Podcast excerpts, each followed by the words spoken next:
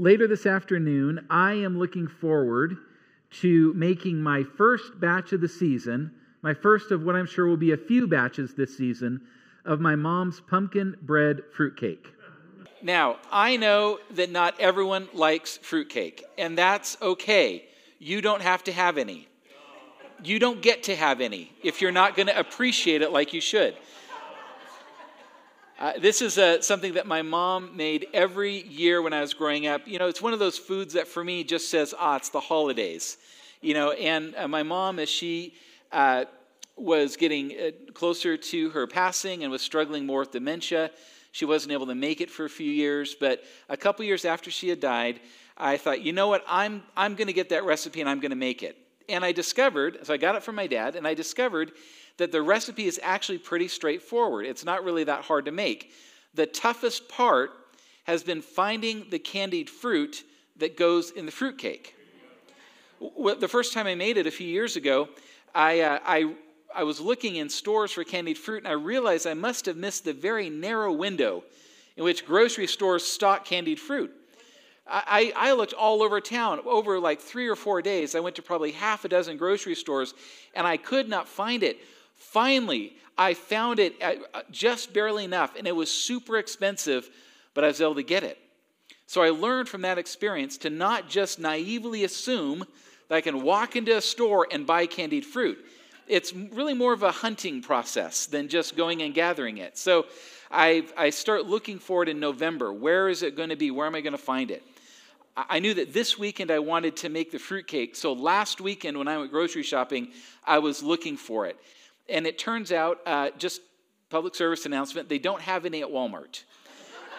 or, or at least they've hidden it really well. So they didn't have any there that I could find. Uh, I went to Safeway.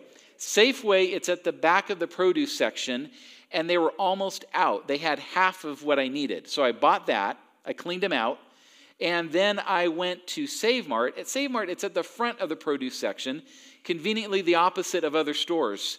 And so it took me a long time to find it, but I found it, and they had enough for me to get so that I can make the recipe this afternoon.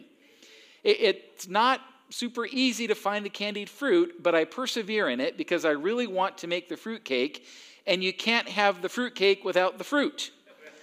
There's not really a substitute for it, it's an essential ingredient. You know, when you're making a recipe, there are some ingredients that you can swap out and substitute. And then the, there's others that it's just not going to work if you don't have that ingredient.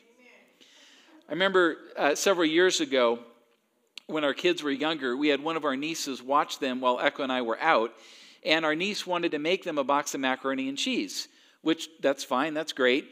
The only problem was we didn't have any milk. And so our niece was looking for a substitute in the fridge of what could she use for milk, and she landed on ranch dressing.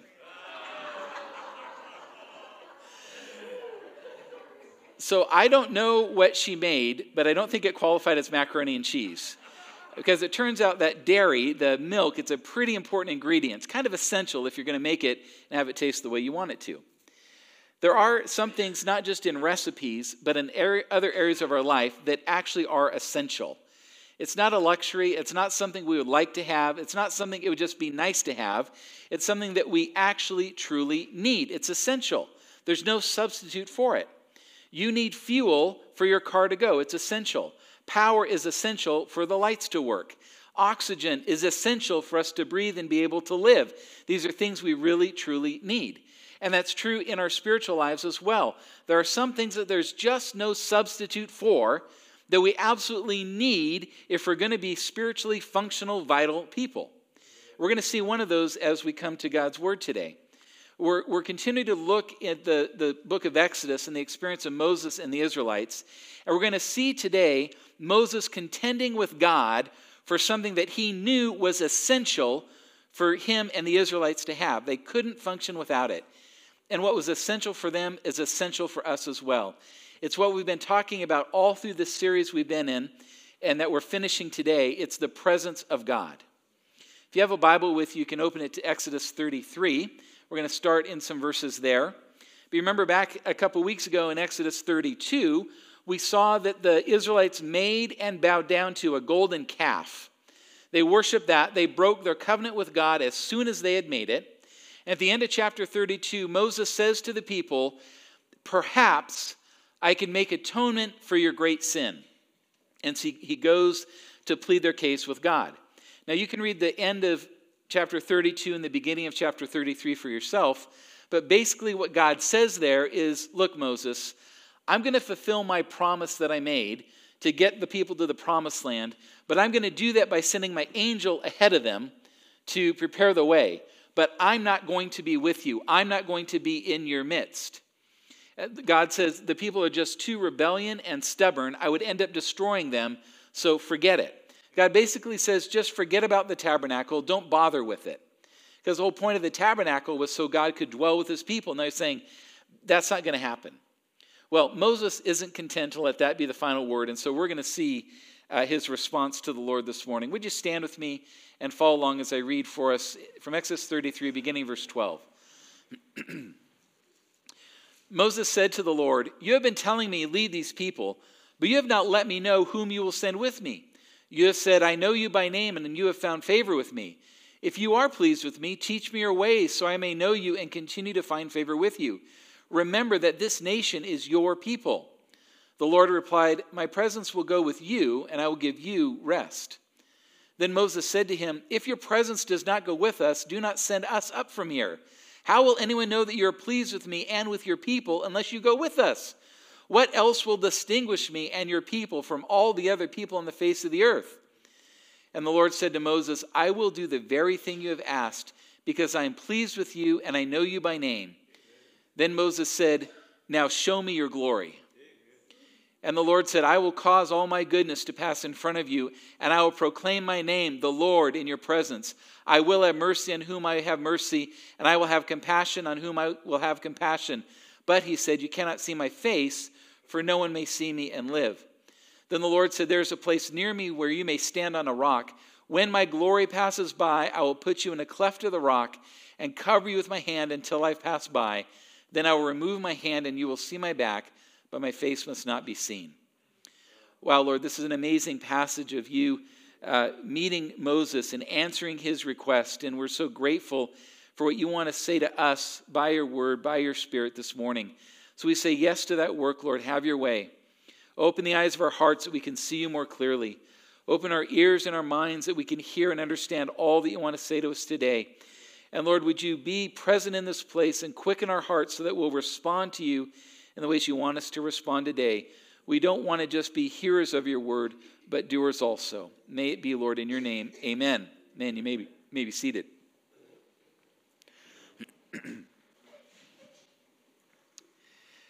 Something that's always caught my attention in those verses I just read is that in verse 14, the God says to Moses, My presence will go with you and I will give you rest. And then in verse 15, Moses seems to argue with God to do the very thing that God has just said he's going to do. And it helped me this week to realize that when God says you there in verse 14, that you is singular. He's speaking just to Moses. He's saying, My presence will go with you, Moses, but not necessarily with all the people. I will give you, Moses, rest, but not necessarily all the people. And as Moses hears that, he understands that's not going to be good enough. That's not going to work. What he needs and what the people need is the presence of God with them. And so he makes that shocking and bold statement in verse 15 If your presence does not go with us, do not send us up from this place. If your presence doesn't go with us, don't send us from your place. It's not going to work if you're not with us. We need your presence, and there's no substitute for it. When Moses here is talking about the presence of God, he's talking about what we might call the manifest presence of God, not just his omnipresence. It is true that God is present everywhere in the universe all the time. There's nowhere you can go to get away from Him. That's true, but that's not exactly what Moses is talking about. He's talking about the presence of God being with the people in a way that was tangible, that they could notice, that they could sense, that they would know experientially that God is with us. And that manifest presence of God for Moses was not a luxury. It was not something that it would be nice to have. It's not something that he would prefer to have. He understands that that is essential and there's no substitute for it.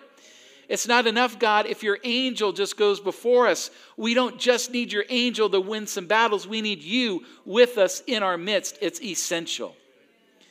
And what was essential for Moses and the Israelites back then is essential for us as God's people today. We need God's presence with us. We can't function the way we're supposed to function without it. We can't be who God designed us to be. We can't do what He calls us to do without His presence. We need God. We need His presence. There's no substitute for it, it's essential. Today, as we look at these verses and some other passages in the last chapters of Exodus that talk about God's presence, I want, want us to see why the presence of God is essential for us as God's people.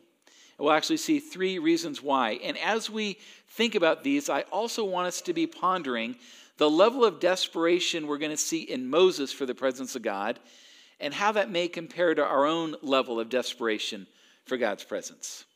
But let's think about why the presence of God is essential for God's people. First of all, it's essential because God's presence is what defines us. It's what should define us and set us apart.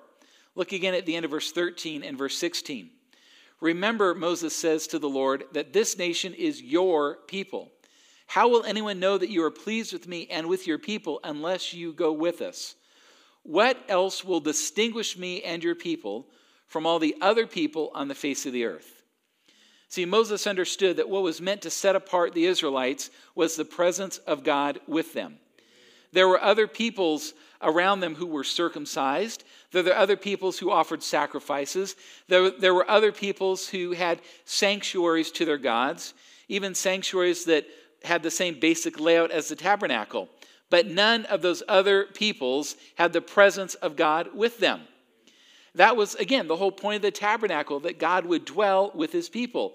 In the inner chamber of the Israelites' sanctuary was not a statue of their God, as was the case for all the other peoples around them.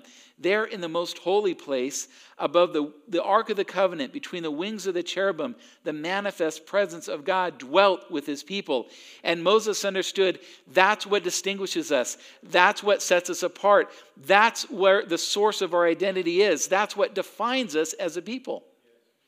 Now, this is something that the Israelites could not uh, control. It wasn't something that they could manage. God had to choose to dwell with them. And He had chosen to dwell with them, but it was His choice, not theirs. Their choice was whether they were going to submit to that reality and live in light of that and treat that as what was going to define them. I think this is why they were so easily persuaded to follow another God when they made the golden calf. It's why they wanted a substitute God. And it's why we're tempted sometimes to, to uh, devote ourselves to substitute gods in our lives. Golden calves are really tempting because a golden calf is a God that we make and therefore we control. It's a God who stays where we put him. Like we can haul him out when we're ready for some religious activity, but then we can just put him away when we want to get back to normal life. A golden calf is a God who we define. And what we need, and what Moses knew the people needed, what we're talking about this morning, is the presence of a God not who we define, but who defines us. It's not a God who we control, it's a God to whose control we submit. Now, these words like submit and dependence, these are not really popular words for a lot of people. And so that's why it's tempting to want to find these substitute gods.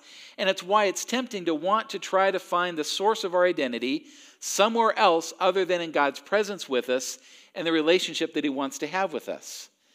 We are tempted personally to find our identity in other places, and people trying to find their identity in, in the amount of money they have or their life circumstances. They think that the family they're raised in determines who they are. They try to try to be defined by their successes in life. Some people feel like they've been defined by their failures. But any definition of who we are that starts with us is bound to be distorted. It's going to be too optimistic about who we are, or it's going to be, or it's going to fall short of who we truly are and could be. That's why it matters that we look to God, His presence with us, as what defines us. And this is true for us individually, but it's also true for us corporately as the people of God. It's true for the church of God that the church would be defined that what the church would say is most important to us is the presence of God with us. Now, there are times wonderfully, gloriously throughout church history where we can say that's absolutely the case. And we can look at our current uh, context today and say there are examples of when and where and how that's the case. But we also see as we look through the church history, and even we, as we look at aspects of the church in America today, where we see sadly that isn't and hasn't been the case. What is it that's most important to the church? What is it that, that the church relies on to distinguish us and set us apart? All too often, it's been religious language or religious traditions. It, has been uh, trying to control other people's behaviors. It's been you know, worldly success accomplished in some religious means. All these other things uh, can, can be treated as if they're really what's most important or what's really going to set us what's really going to set us apart. But all those definitions fall short. And I just I just wonder what it would do for the witness of the church of Jesus Christ if it was evident to other people looking at us that was what was most important to us is the presence of God with us.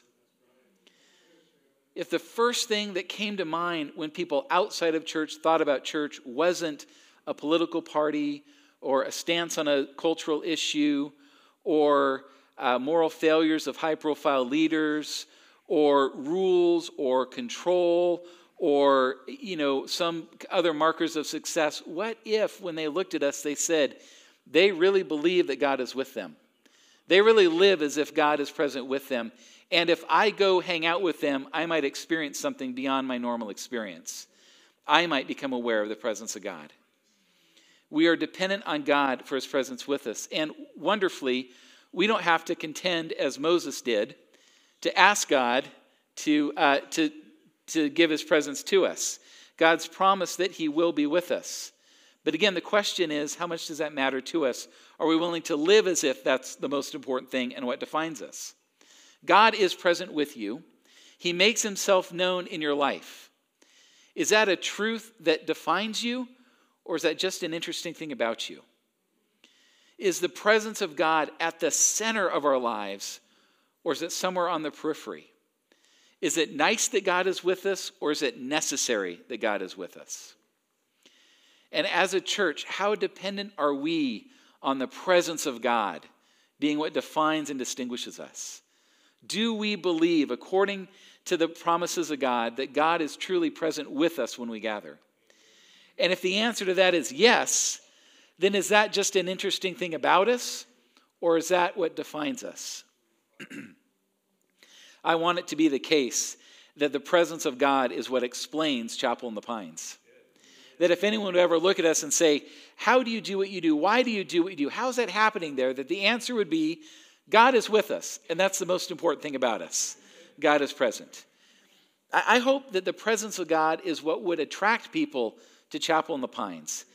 Beyond good programming or great talent or a beautiful campus and facilities, I want it to be the case that people would want to come to chapel because they expect that they're going to encounter the presence of God here and that they hear stories about God making a difference in people's lives because they're here and they're encountering His presence. That's what I want to be the case. And part of what my heart is feeling this morning is if that's not, if that wasn't going to be true of us, if that weren't the most important thing, then, then let's not then let's not bother. Then let's not do it. If that's not going to be what we lean on and what distinguishes us is God's presence with us, then, then what are we doing? Because what's going to make an eternal difference in the lives of our unsafe family and friends is, is not going to be anything that we have to offer from ourselves. It's not going to be religious people doing religious activities a couple times a week. And the ultimate answers to the problems that our communities and our state and our nation faces, those answers are not found in resources that we have in ourselves. What we need and what this world desperately needs can only be found in God's presence and through a relationship with Him. So, do we join with Moses in crying out, If your presence does not go with us, don't send us from this place? If your presence isn't going to be with us and what defines us, then, then we don't want to try to do it. We're choosing not to do it in our own strength. We're choosing not to be defined by anything other than you. Folks, I believe this has been the heartbeat of chapel. I'm just saying, can it continue to be our heartbeat and our passion as we move forward that we would say, God, if you're not with us, it's not worth it. We want your presence with us, and we choose to be defined and distinguished by that reality that you are with us. God's presence is essential for us as his people because it's what defines us. It's what's meant to distinguish us. But it's also essential because God's presence aligns us to who He is.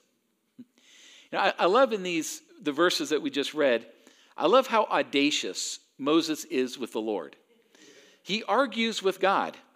And, and he convinces God of some things. At least that's how it's presented in the narrative. And so the Lord says to Moses, Okay, Moses, yes, I will do what you have just asked me to do. Yes, okay, I'll be with the people. And then Moses says in verse 18, now show me your glory. I just think how remarkable that is.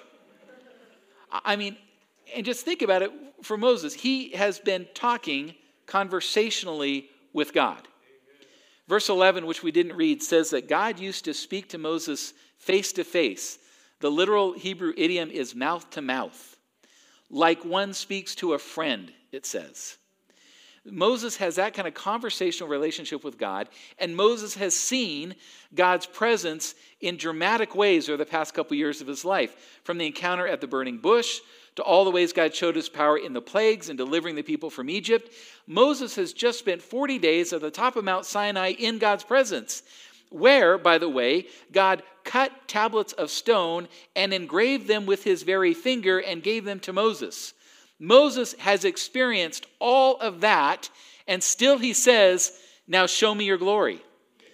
Moses knew that as much of God as he experienced, there is yet more for him to experience.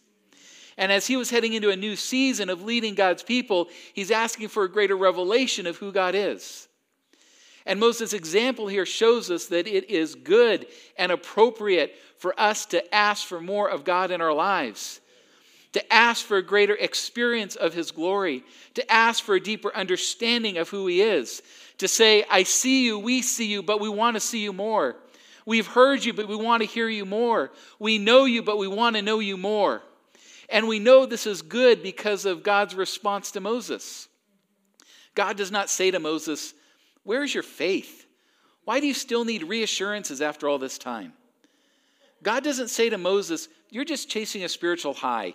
If you were really mature, you wouldn't care about those kinds of experiences. No, what does the Lord say to him? He says, Yes. And, and an enthusiastic yes. Look at verse 19 again. The Lord says, I will cause all my goodness to pass in front of you, and I will proclaim my name, the Lord, in your presence. I will have mercy on whom I will have mercy, and I'll have compassion on whom I will have compassion. And as we read past that, you saw God said, I'm going to show you as much of my glory as you can possibly handle without it killing you. God says a, a, a full yes to Moses' request. And, and what the Lord um, says is going to happen here is what we see actually happening in chapter 34, verses 6 and 7, that Echo preached on last week. And as she pointed out, when Moses asked to see God's glory, God shows him his goodness. Moses, if you want to understand me more, if you want a fuller revelation of my glory, then you've got to understand my goodness. And God elaborates on the mercy and compassion that he mentions here in chapter 33 when he speaks his name in front of Moses in chapter 34. As Moses had this encounter with God's presence, he was more fully aligned to who God is. He understood, he knew God more. Because there, as Echo pointed out, there's a consistency in God. So his presence, his glory, his name, his character, his attributes, his actions, they all, they, they all go together. And, and so when he was in God's presence and encountering God's glory, he was being made aware of who God is. His understanding was deepened. And this is one way that the presence of God aligns us to who he is. When we're in his presence, we come to understand him and know him more. But it's not just our minds that are aligned, our whole beings become aligned to him. When we're in God's presence, we become more like him. There's a really vivid uh, example of this later in chapter 34 beginning verse 29, it says, When Moses came down from Mount Sinai with the two tablets of the covenant law in his hands. So this is covenant take two. This is he went back up on the mountain, uh, kind of went through the whole process again with the Lord. So when he came down, he was not aware that his face was radiant because he had spoken with the Lord.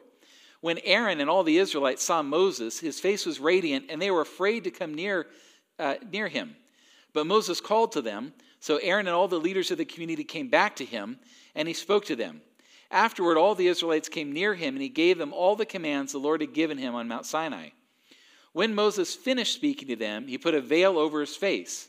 But whenever he entered the Lord's presence to speak with him, he removed the veil until he came out. And when he came out and told the Israelites what he had been commanded, they saw that his face was radiant. Then Moses would put the veil back over his face until he went in to speak with the Lord. Kind of a funny side note on these verses the Hebrew word for radiant, it sounds like it might be related to the Hebrew word for horns. And so many medieval depictions of Moses show him with horns on his head. And so if you're ever in an old cathedral or see a picture from an old cathedral of a statue with horns, it's probably Moses. Uh, but of course, what's being talked about here is not that Moses had horns mysteriously growing out of his head, it's that there were radiant beams of light shooting from his face, which really is about just as remarkable. This was the, the, the afterglow reflection of being in God's presence. You notice there it said that Moses was not aware of this. This wasn't something that he had made happen, he hadn't manufactured this. This was just an effect of being in God's presence and it, it gave authenticity and credibility to what he said on God's behalf when he spoke to the people. You notice it took great pains to say there that he, when he was talking to the people, the veil was off. They saw that his face was glowing. So as he was telling them, this is what God says, they knew it was the case because his face was glowing, because he'd been in God's presence. It was this authenticating stamp. These are, this is authentically from God. Now, our faces uh, are not going to glow like Moses' face did, but we are still changed when we're in the presence of God. That has an effect on us. It's, it's interesting in 2 Corinthians 3, uh, Paul builds off of the story about the veil and the glory in Moses, and then he concludes that in 2 Corinthians 3.18 by saying, And we, we all who with unveiled faces contemplate the Lord's glory, can also be translated, we behold or we reflect the Lord's glory we are being transformed into his image with ever increasing glory, which comes from the Lord who is the Spirit. So, this part of what the Spirit of God does in our lives, the presence of God with us now, is, is um, we're in his presence, we're beholding God's glory, and we're being transformed as we do so. There's this link here between the presence of God and being transformed to look more like God. So, when we think about how do my thoughts become more godly? How do my words become more godly? How do my actions become more godly? How am I transformed to look more like God? The presence of God is an essential part of that. We contemplate His glory so that we can then reflect His glory. We're transformed to look more like Him. There, when we think about being transformed to look more like God, our will matters, our choices matter, uh, disciplines and habits matter, healthy community matters, but all of that matters, yes. But transformation requires presence. We won't become like God if we don't spend time with God. And when we spend time with God and we are transformed to look more like Him with ever increasing glory, then when we talk about God to others, our weights are going to come with some more credibility because it's going to be obvious the type of people we are, who we are, that we're, we're reflecting some of God's nature and character and glory. So it, we are aligned to who God is and what we know and in how we act and who we are by being in His presence. God's presence is essential for us because it defines us, it aligns us to who He is, and third, because His presence reminds us of his plans for us. Uh, look at uh, chapter 34, verses 8 and 11. This is just after that amazing revelation uh, of God. Then Moses bowed to the ground at once and worshiped. Lord, he said, if I have found favor in your eyes, then let the Lord go with us. Although this is a stiff necked people, forgive our wickedness and sin and take us as your inheritance. Then the Lord said, I am making a covenant with you before all your people. I will do wonders never before done in any nation in all the world. The people who you live among will see how awesome is the work that I, the Lord, will do for you. Obey what I command you today. I will drive out before you the Amorites, Canaanites, Hittites, Perizzites, Hivites, and Jebusites. So Moses here is again asking God for that reassurance that God is going to be with them. And God says, Yes. And in fact, He says, I'm going to make my covenant with you and the people again. So, this God who forgives wickedness, rebellion, and sin is going to forgive the wickedness and sin of His people. He is not going to let their sin and rebellion get the final word in His relationship with them. And so he says to Moses, I'm renewing the covenant with you and with the people. And so, as part of that, God reiterates what he's going to do for the people. In, in the covenant, God goes first. God always goes first. And so he says, This is what I'm, I'm going to do for you. I'm going to do wonders that no nation has ever seen before. And I'm going to drive out the Canaanite people before you, which is God alluding to the promises he made to Abraham, Isaac, and Jacob that their descendants would one day possess the land. So God says, I'm going to do wonders. I'm going to fulfill the promises that I made. And then God reiterates what he expects the people to do, what their response is. In verse 11, he says, Obey what I command you. And then if you keep reading verses 12 through 26, is a, a, summary of what God's commanding the people to do. And a lot of it is repeating and pointing back to what God had said in chapters 21 through 24 when he made the covenant with them initially. So, as Moses is in God's presence in this moment, he's reminded of God's plans for the people, that God's plan is a covenant relationship with his people, that God is going to do wonders and fulfill promises, and it's the people's response to obey him. So, he's reminded of God's plans for the people. But that's not the only reference we see to the, God's plans for the people connected to his presence in Exodus. In fact, the way the book ends, the very end of chapter 40, under, underscores this. So uh, God makes this covenant with the people. Moses goes back up the mountain, comes back down with new tablets with the law on it, and the people do what God said to do in building the tabernacle. Moses and craftsmen uh, construct it, and they set it all up for the very first time. And then we read this in verse 34 of chapter 40. Then the cloud of God's presence covered the tent of meeting, and the glory of the Lord filled the tabernacle. Moses could not enter the tent of meeting because the cloud had settled on it, and the glory of the Lord filled the tabernacle. In all the travels of the Israelites, whenever the cloud lifted from above the tabernacle, they would set out. But if the cloud did not lift, they did not set out until the day it lifted. So the cloud of the Lord was over the tabernacle by day, and fire was in the cloud by night, in the sight of all the Israelites during all their travels. So verses 34 and 35 show that what God has been working toward, that he would dwell with his people, has finally happened. And it happened despite Moses' reluctance to respond to God's call to be the deliverer of his people. It happened despite Pharaoh's opposition to letting the Israelites go.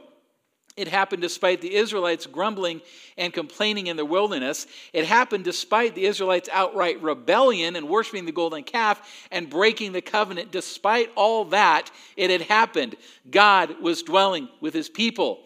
His presence filled the tabernacle. And, and it filled it to such an extent that his presence was not just between the wings of the cherubim above the Ark of the Covenant. It wasn't just even that his presence filled all of the most holy place. The presence of God filled the whole tabernacle, the whole tent of meeting, the most holy place, and the holy place. And God's glorious presence filled it with such intensity that even Moses, who had spent a lot of time in God's presence, even Moses couldn't enter. This was an amazing revelation of God's presence and His glory. This is what the book of Exodus has been building to. This is the climax of the story, but it's not quite the end. As verses 36 through 38 talk about the Israelites going from Mount Sinai and continuing on their travels. This revelation of God's glory was amazing, but it wasn't the end. There was more for the people. The book of Exodus began with a reference to the sons of Israel who came to Egypt in Joseph's day, and it now concludes with a reference to the Israelites, literally in Hebrew, the sons of Israel, going from Mount Sinai, because their journey was not done. There were promises of God yet to be fulfilled to them. There were purposes of God yet for them to fulfill as well. And so they are going to go from that place because there is a destination for them. There is a promised land. God is going to do what he just told Moses he would do. I'm going to drive out the Canaanites. I'm going to establish the people there. He's going to fulfill the promises he made to the patriarchs. And God is going to do wonders like he's not done in any other nation so that the people around Israel can see who the Lord is. The people are going to go to the promised land, and there they're going to show the other nations who God is. That was their mission. That was their calling. That's what God had for them. They were going to live up their identity as that, uh, as that nation of priests who would draw people to God and God to people. That there was more that God had for them. These were his plans for them. You know, God's plans for his people have not changed in the last 3,400 years. The details are different, the circumstances are different. Things look differently for us because Jesus has finished his earthly ministry. The Holy Spirit has been poured out upon us, and, and we are under a new covenant that supersedes the covenant made in Exodus. But so much of what God wants for us as his people is the same. And the presence, of God reminds us of the promises of God. When we are in God's presence, we're reminded that He wants to have relationship with us. In His presence, we're reminded that He does wonders. In His presence, we're reminded that He makes and fulfills promises. In His presence, we're challenged with our own need to obey what He's commanded. And when we're in God's presence, we're reminded that encounters with His presence, as wonderful and as essential as those are, are not the end of our story. Because our journey is not yet finished. There are places God wants us to go. There are victories He wants us to win. There are ways He wants to advance His kingdom through us. We still have a mission that remains. As Peter says, we now, the church, are that holy nation, that royal priesthood. We now have this role of bringing God to people and people to God. That mission that we have, the plans of God for us, requires the presence of God. At, at, the end of his earthly ministry, Jesus says to his disciples, Go and make disciples of all nations. He gives them that commission, but then he also says, But wait in Jerusalem until you receive the gift the Father's promised, the Holy Spirit. In Acts 1 8, he says, You will receive power when the Holy Spirit comes upon you, and you'll be my witnesses in Jerusalem and in all Judea and Samaria and to the ends of the earth. And that's what happens in Acts 2. The Holy Spirit comes, fills the room where they gathered, fills them, comes upon them, empowers them, and then they're able to do the mission that God had for them. As amazing and stupendous and wonderful as revelations of God's glorious presence are, they're not the end. They're, they're essential, but they're not the end. The presence of God prepares us and empowers, empowers us to fulfill the plans of God, the mission that He has for us. That's yet another reason why we need God's presence. Because if we try to do what He's called us to do in our own strength, it fails miserably and sometimes does more harm than good. We need the presence of God. The presence of God is essential for us because it defines us.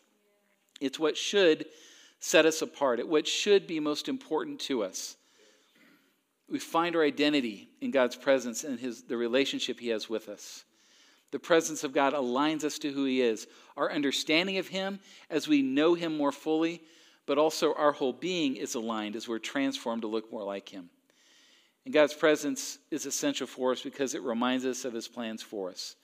Reminds us that there's a, a, covenant He's made with us and a relationship He wants to have with us.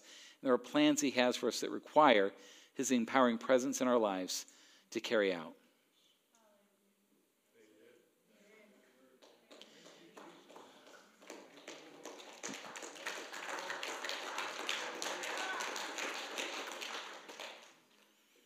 There's no substitute for the presence of God. It's essential in our lives and in this church. And I wonder if we notice that we don't feel the same sort of desperation that Moses did, if it's because we've maybe forgotten how much we need the presence of God. This morning, as our response, I want us to just express to God how much we need Him and how much we're, we're aware that we want His presence with us. And, and I want to do that uh, through worship. And so, worship team, could you please come now and be ready to lead us again? I invite you to stand with me if you would. And uh, as we're as we worship together, I'm going to invite you to do as a, as a response is if you, if you want to express, God, I want more of your presence in my life, and we need more of your presence in this church, I'm just going to invite you to come and worship here at the front as we sing this song together. And there's, um, you know, taking that step out. Sometimes it's just helpful for us to do something physical and tangible. It's part of our response to the Lord, just as a way to say with our bodies, not just our, our voices or our thoughts, Lord, this is really true. I really want you. I really need you. So you can even come now if, if you want, and certainly as we begin to worship, just to say, God, I need you in my life. We need you in this church. We need your presence. And this is for you. This is for men and women. Sometimes women are some of the first to respond. Good. Women need the presence of God. So do we, men. So thank you for coming and come more. And this is for you, whether you've been at chapel longer than I've been alive or whether it's your first day here. If you know you need God in your life and you say, we want to continue to keep this as the big thing about Chapel of the Pines, let's come. Let's worship the Lord together. Pray that you would fill this place, Holy Spirit, and fill us as your people. Come, Holy Spirit. We need you, Lord. We're crying out to you. We need you, God. Come, Holy Spirit.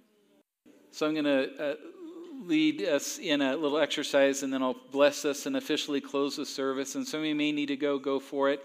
If you want to continue to seek the Lord, if you want to continue to pray and worship, please do that.